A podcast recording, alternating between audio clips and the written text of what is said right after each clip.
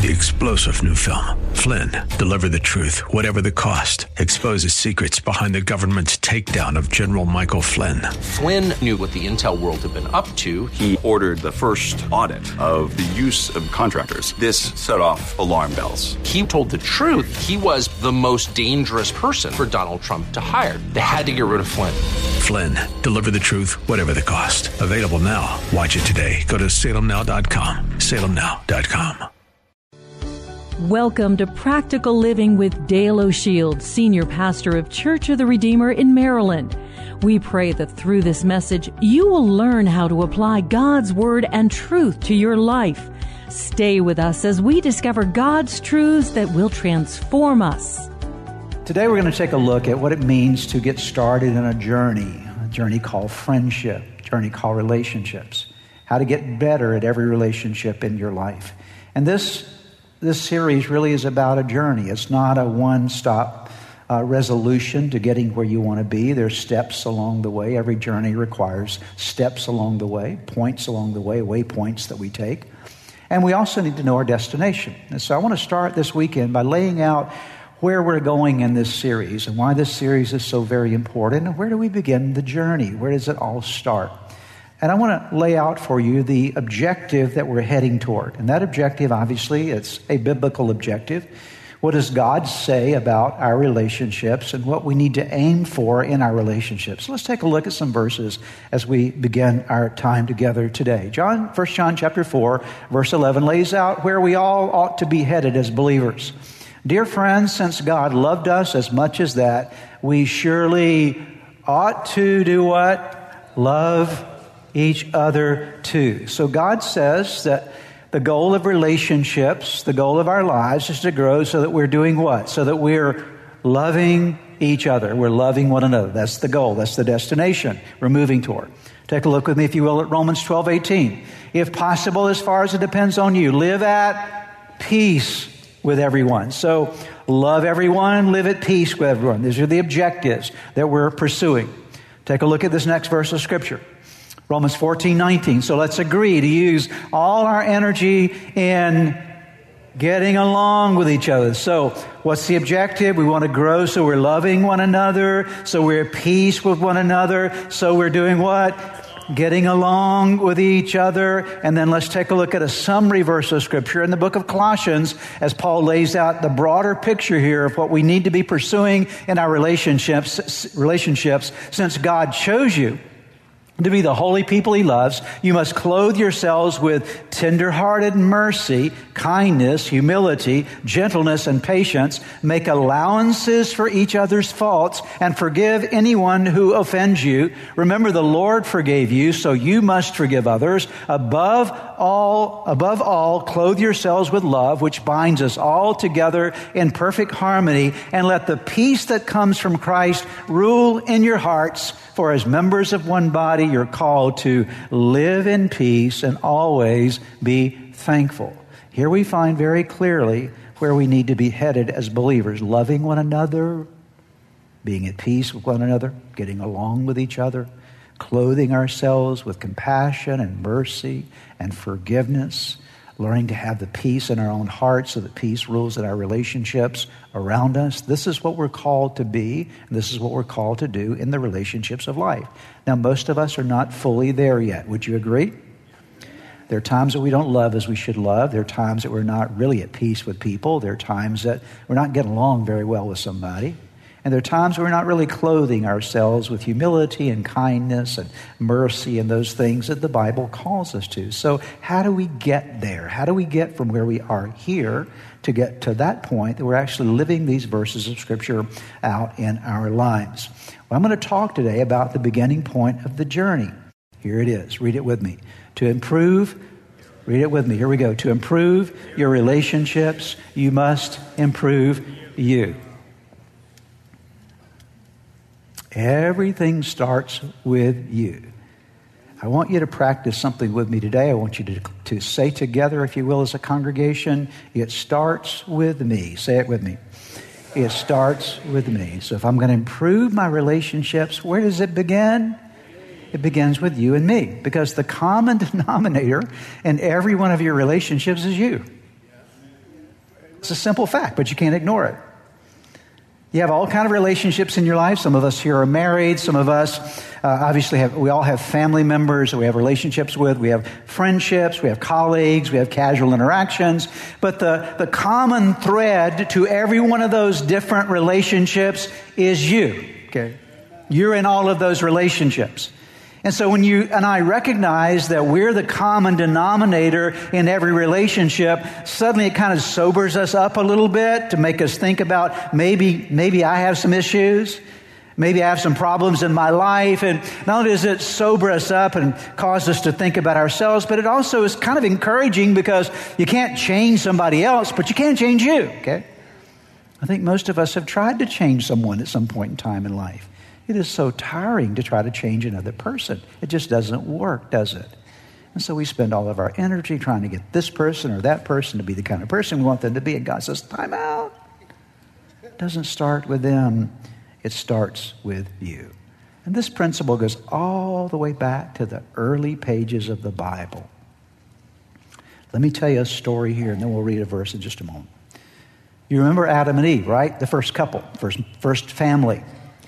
And of course, they sinned against God. They ate of the tree of the knowledge of good and evil. And because of that, sin entered into the world, entered into their lives. They fell from the grace and the love of God. And so they began to feel it in their relationship. Their marriage had tension like it had never had before.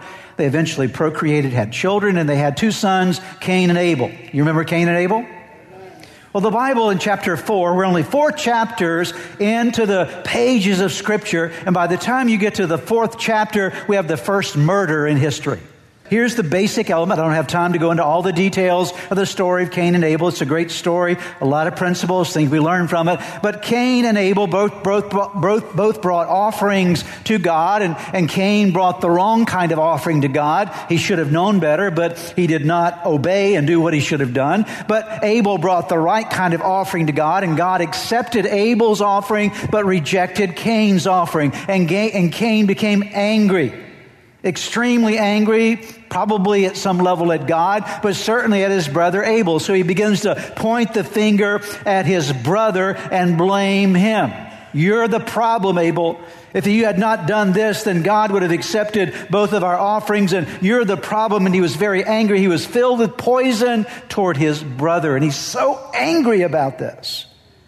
And God comes down and has a conversation. Actually, it's more of a, a statement to Cain. And take a look with me at what God says to Cain in Genesis chapter 4, verses 6 and 7. Then the Lord said to Cain, Why are you angry? Why is your face downcast? If you do what is right, will you not be accepted. But if you do not do what is right, sin is crouching at your door. Its desire is to have you, but you must rule over it. Is there kind of a theme going on here? What's the theme? Cain, the problem is with you. Let's do our little math today. You ready for some math? Let's count. You ready to count? Count with me the numbers of times you see this personal pronoun here. You ready? One, two, three, four, five, six, seven, eight. Eight times in two verses, God says, Cain, the problem is not with Abel, the problem is with you. And I believe that that sets in line the course of human history. So many of our problems that we want to blame on someone else actually are issues that have to do with things going on in our own lives. And that's why it starts with you and starts with me.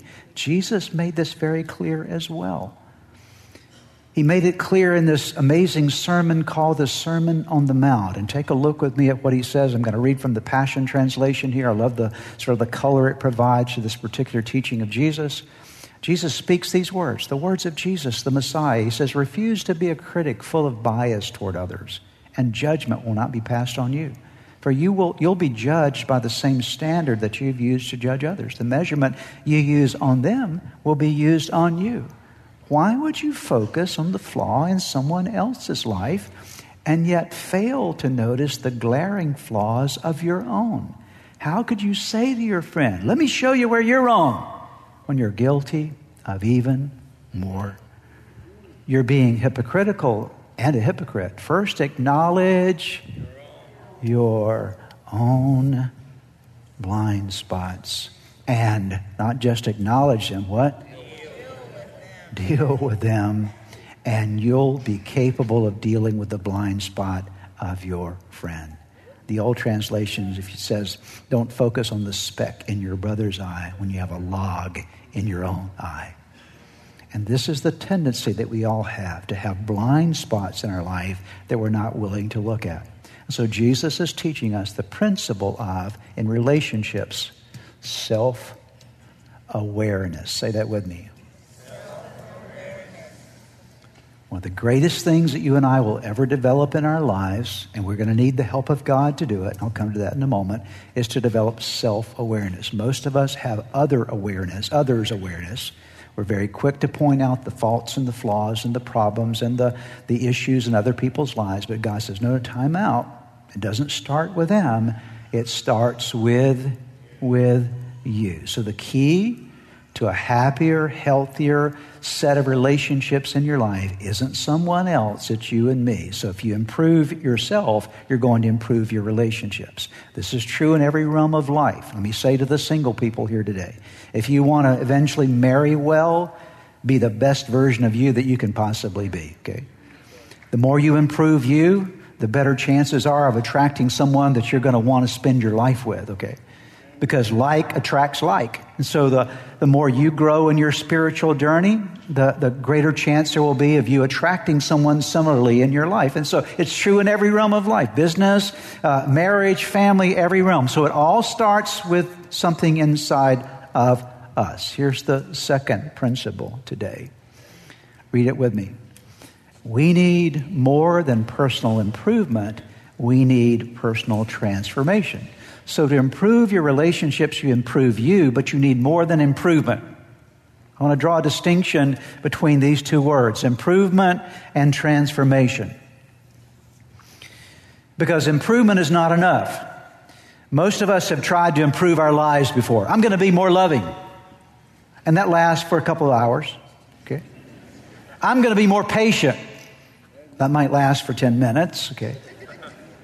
I'm going to be and I'm going to improve myself. And so I'm going to set the goals. I'm going to be a better person. And so we set all these goals of what we want to be and what we want to improve in our lives. And that's admirable. There's nothing wrong with having these kind of goals and trying to improve yourself. But improvement is not, is not something that's going to stick with your life consistently because improvement generally focuses on what is outward Transformation focuses on what is inward.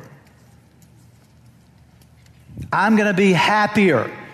Well, you can plaster a smile on your face and still be angry or sad in your heart. Okay.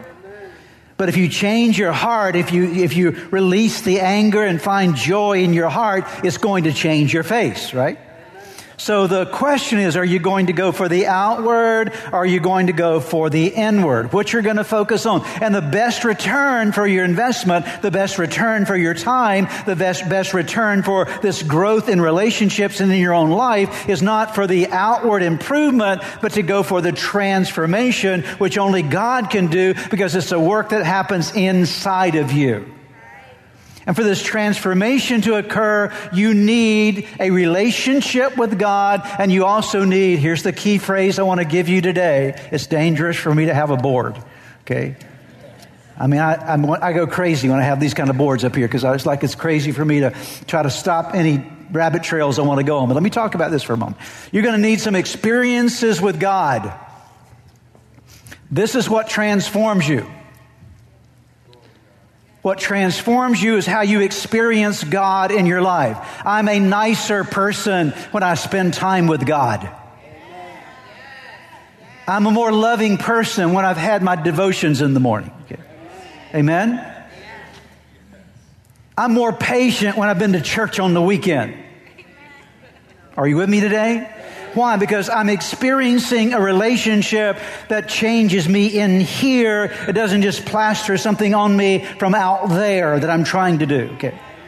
And so if you're going to work on you, working on you involves a relationship with God. And to have a relationship with God, you got to experience God. God wants you to experience Him. He loves you. He wants to be in your life. He wants to be in your world. He wants to work in you. Okay in such a way that you're no longer the same person, but over a period of time, you're actually becoming more loving. You're having more peace. You're actually getting to that place where you're able to get along with people you used to not be able to get along with. You're able to be merciful and compassionate to people that you used to really resent and have tough times with and dealing with in a relationship because something has changed, not outwardly, but something has changed inside of you. Okay?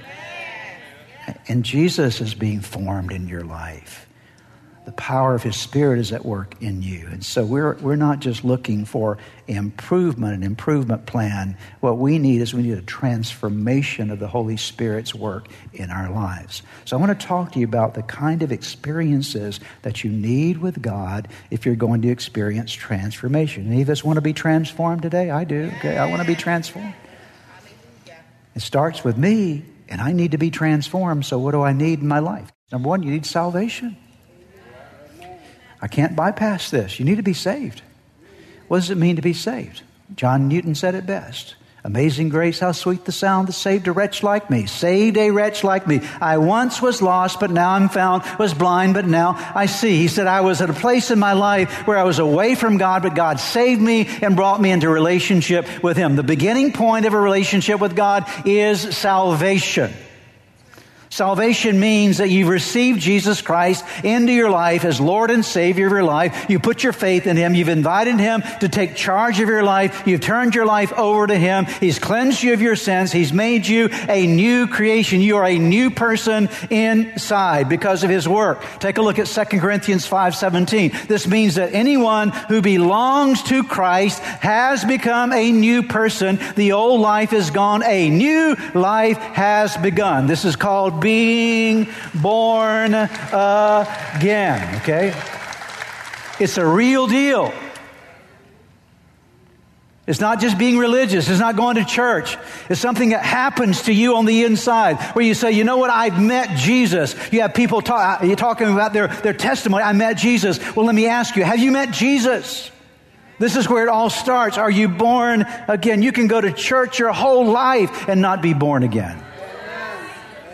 You can do all the religious stuff. You can give away everything. You can be the most generous person in the world and not yet be born again. Being born again means that you've turned your life over to Christ. And this is where it all starts. And so I would ask you today have you given your life to Jesus? Have you turned your life over to Him? Are you born again? It doesn't mean that everything is immediately changed and you never have any problems again. It says a new life has what? Begun. It's not finished, it's just begun, okay? And you're learning now to walk in the newness of life in Christ. Here's the second. This is an experience that you must have to be transformed. Happens from the inside.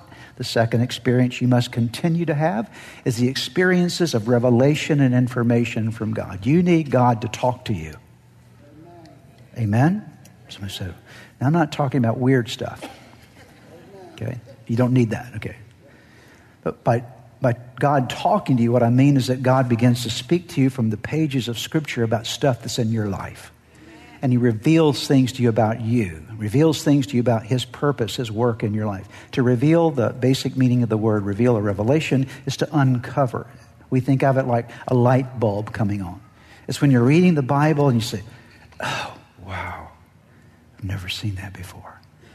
And ouch, that hurts but it hurts in a good way because I needed to see that and along with that little pain produces a repentance inside of me and I come to God and say, God, I want you to help me with this. I see it like I've never seen it before.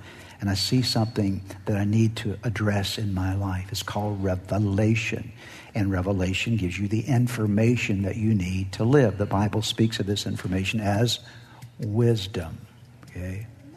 Wisdom and insight that you have now to live by. So you're not living in the way that you have formerly lived. Look at what Jesus said about this. John 8, 31 and 32, to the Jews who had believed him. So these are believers he's talking to. The Jews who had believed him, just like you and me, believers. Jesus said, Who said it? Jesus, Jesus said. If you hold to my teaching, you are really my disciples, then you will know the truth. And you know the rest of it, do you not? And the truth will set you free. And so internal liberation happens by being transformed with truth, okay?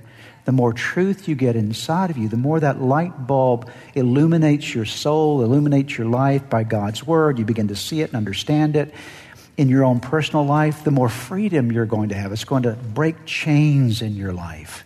It's going to free you from oppressions in your life and bondages in your life that, you, that have held you back. And it will affect, in a positive way, your relationships.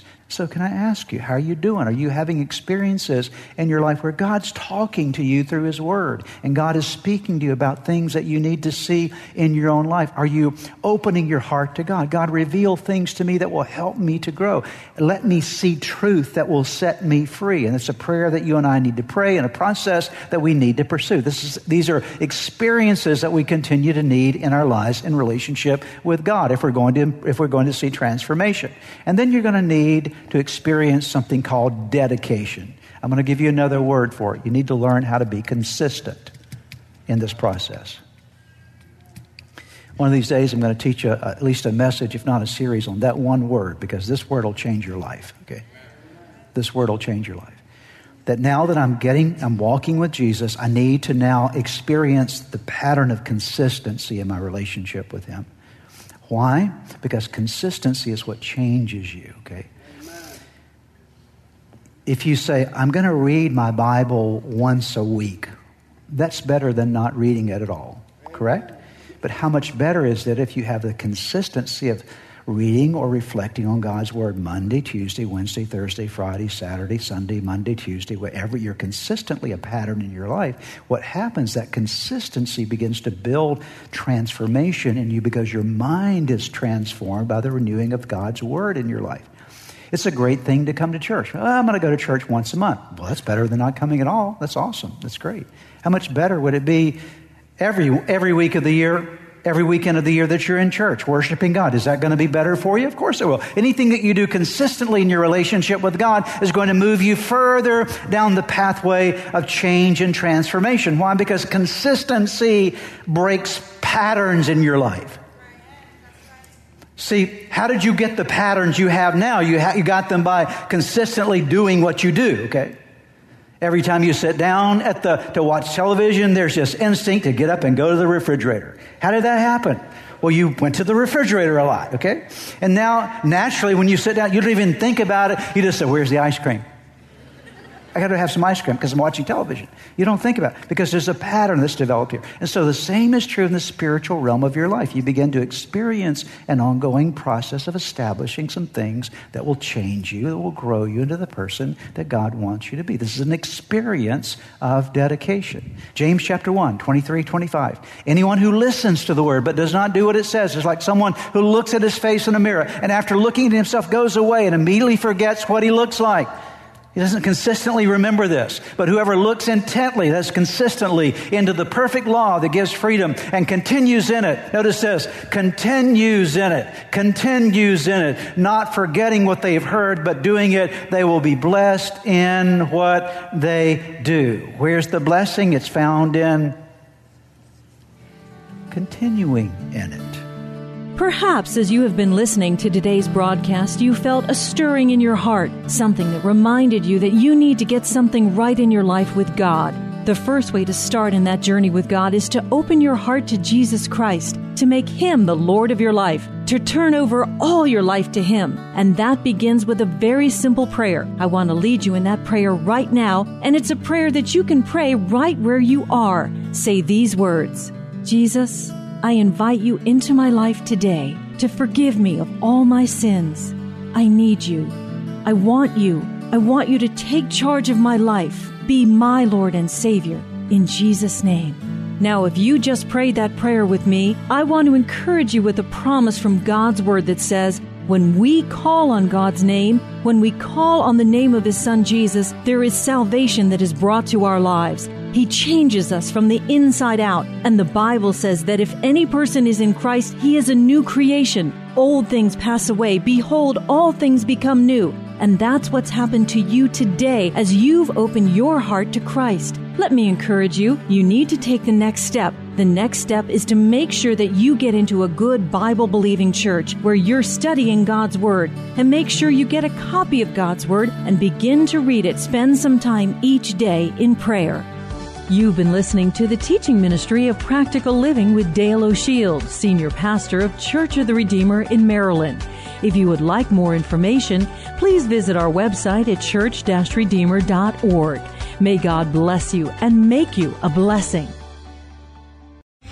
Three star general Michael J. Flynn, head of the Pentagon Intelligence Agency, knew all the government's dirty secrets. He was one of the most respected generals in the military. Flynn knew what the intel world had been up to. He understood its funding. He ordered the first audit of the use of contractors. This set off alarm bells. The explosive new documentary, Flynn, Deliver the Truth, Whatever the Cost, and covers the facts behind this scandal. Flynn told the truth. He was the most dangerous person for Donald Trump to hire. I find out the worst enemy that I'm going to face in my life is right here in America. They took my assessment and they wanted me to change it. And I was like, I'm not changing it. They had to get rid of Flynn. With in depth interviews, archival footage, and never before seen personal records of the man behind the headlines. I just felt like I was drowning. Flynn, deliver the truth, whatever the cost. Available now. Watch it today. Go to salemnow.com. Salemnow.com.